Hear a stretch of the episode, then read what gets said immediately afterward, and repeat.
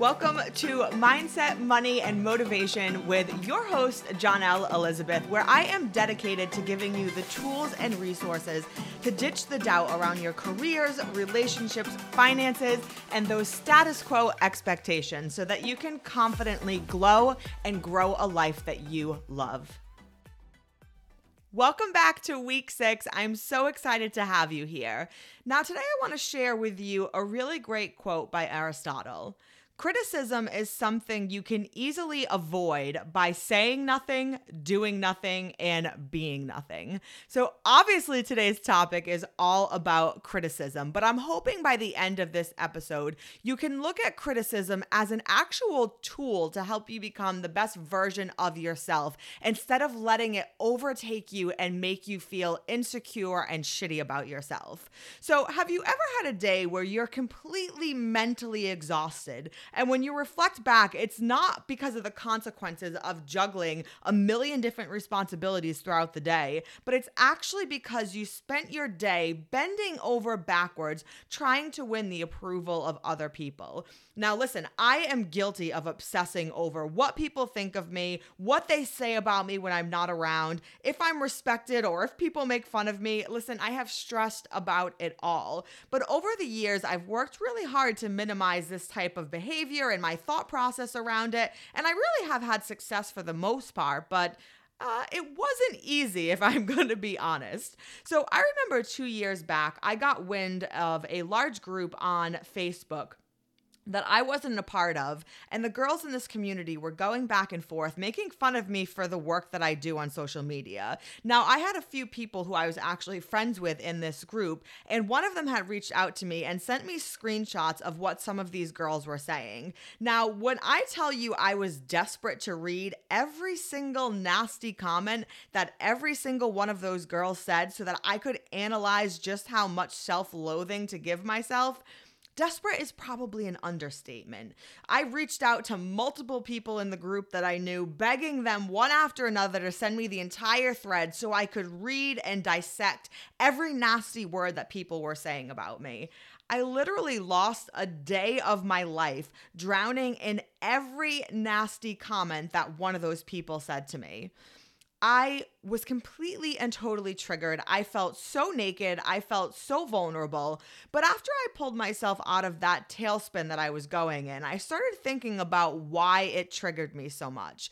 Nothing that they were saying were actually true, there was no validity to any of it. So, why did these people's uneducated opinion of what I do for a living affect me so much? This is when I realized how important triggers are to self growth. So let me explain. If someone was talking about me behind my back and they said, You know that girl, Jonelle, she's a banana. She's a goddamn banana. I would laugh because I know I'm not a banana and I have no doubt in my mind nor any trigger in my gut that makes me feel insecure if someone were to call me a banana. But when you're triggered by something, that's your ego's way of letting you know that there's still something that you need to work on, that there's still some small part of you that needs to develop in that area, that there's still some part of you that needs to grow, that there's still, for whatever reason, that trigger represents a wound that still isn't healed. Now, for me, looking back, it's really easy to understand now why I felt the way that I did. I decided to take a road a lot less traveled three years ago when I didn't go back to traditional work. And I don't live a traditional life. And I live in a city surrounded by people who are conditioned to live the status quo life. And me doing something really different and moving so far from the norm is just a reminder to people that they're still in the exact same place. And while I might be inspiring to other people, what I do really puts me in the spotlight and allows everyone to really know that I'm different and that I think differently and that I want different things and that I just live my life differently. And sometimes that inspires people, but sometimes it makes me feel like an outcast. And there's been a lot of times where I've felt really isolated because of that. Now, I love the journey that I've been on and I love what I do, but we all on some level want to be accepted. And in that moment, knowing that I wasn't, that was really a trigger for me. But that moment was also a teacher and a spotlight on an insecurity that I had in myself that I needed to work on. That I needed to keep my head down and keep doing the work that I was doing and keep helping the people that I could help. But most importantly, to do the work on myself, to develop the self confidence, not to care about the opinions of people that just don't understand me or what I do. Because at the end of the day, it's about what makes me happy, not other people. So we can't always control what other people are going to say to us or about us, but we can control how we internalize it, how we respond to it, and whether or not we learn from it so that we can release it and move on. So if you've ever had a hard time dealing with criticism and you find yourself easily triggered, I want to give you some tips to help you move past it. So, one of the things I do whenever I receive any type of criticism is to really look for seeds of truth in it, because really that encourages humility. And it's not easy to take an honest look at yourself and your weaknesses, but once you can identify them, you can grow if you're willing to actually do that and try. And learning from criticism allows you to just improve as a person Almost every critique gives you some type of tool to more effectively create the best version of yourself.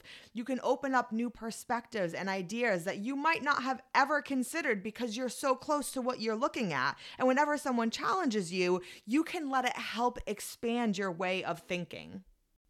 Now, criticism is also going to give you an opportunity to practice active listening.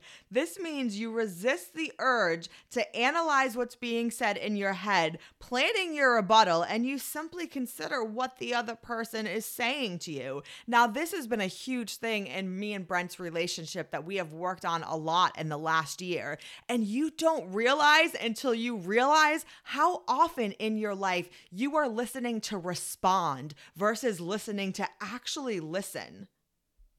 Now, another thing I want to encourage you to do is learn how to sit with your discomfort and initial emotional reaction instead of immediately acting or retaliating. Because all too often, what we do with our immediate feelings generally isn't a good idea. If you can sit on it for a second and understand why you feel the way that you do, and then speak and act on it from a more logical place instead of pure emotion, the outcome 99 times out of 10 is going to be a lot better.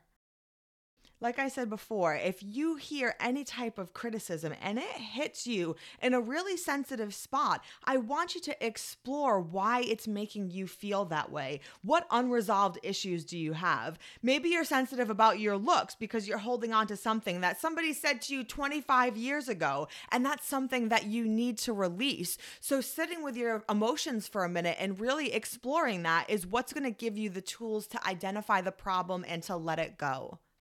Now, most people have a habit of seeing things in either black or white, but criticism can encourage you to question your own instinctive associations and feelings. We automatically think praise is good, criticism is bad, but what if we recondition ourselves to see the gray areas in between? There would be no stopping how far you could truly grow and develop.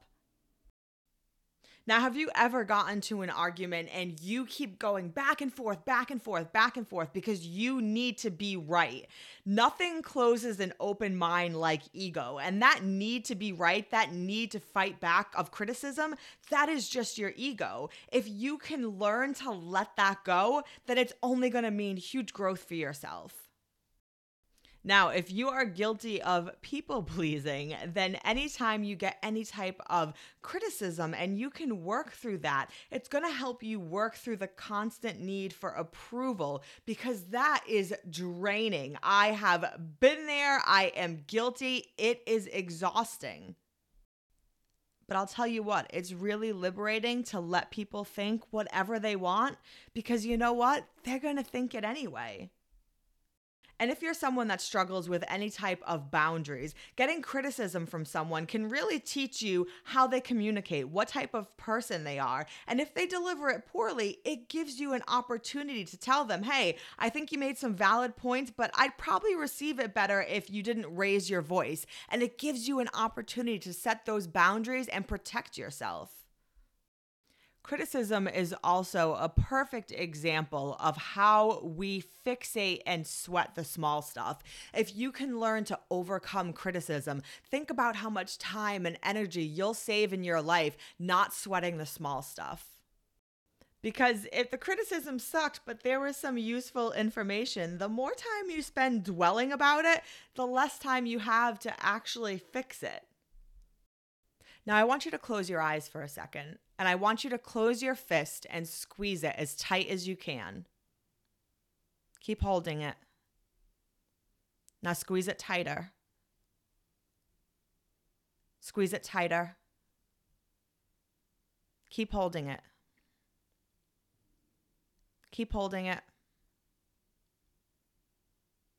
Squeeze it harder. Squeeze it harder again. Now I want you to let it go. Now, in that moment, you can feel that release. So, fostering the ability to let go of your feelings and your thoughts about being criticized can help you in every other area of your life. It can help you let go of worries, regrets, stress, fear. Like, even just in that simple example with your hand, you can feel that moment of release. So imagine learning the skills in life to let go of the big things that have been weighing you down for years and years and years. Now, another skill that I've learned in the last couple years is personal space, and criticism can really enforce that. If something happens that triggers you, that you get upset, again, instead of reacting based on emotions, Step away for 10 minutes, get a clear state of mind, process why you feel the way that you do, journal it. That is something I do a lot. If I'm upset, I won't talk about it right away. I don't internalize it at all. I do what I call a brain dump and I get everything out on a piece of paper. And then when I have a clear mind, I can talk about my feelings in a very non aggressive, non confrontational way. And it really is such a useful tool in any type of communication, whether it's professionally, whether it's with your significant other or family. Now, something else you'll hear me talk about a lot is negative self talk. Once you're aware of the inner monologue that's going on in your head, it is so sad to realize how many nasty, shitty things you say to yourself throughout the day. Over 80% of your inner monologue is negative talk about yourself. Over 80% of everything you think throughout the day is negative about yourself. So when somebody gives you harsh feedback or criticism, use it as an opportunity to check your inner self talk? Does that trigger something? What are you saying about yourself? What are you thinking about yourself? And take that opportunity to monitor and change your thought process so that you don't drain and self sabotage yourself. So I want your takeaway to be this that when you're getting feedback, whether it's positive or negative, it's not a bad thing. Look at it as a tool, as a catalyst that you can use to improve your thought process, to improve your communication, to improve how you communicate with people, to improve your self worth because at the end of the day, we are all perfectly imperfect. And other people might notice that in you from time to time. And you might notice that in other people from time to time too. And that is okay. So that's a wrap for today's episode. If you found value in this, share it to your stories, share it on your page, tag me in it, because the more people that I can connect with, the more people that I can help, and you can help me do that. I'll see you next week.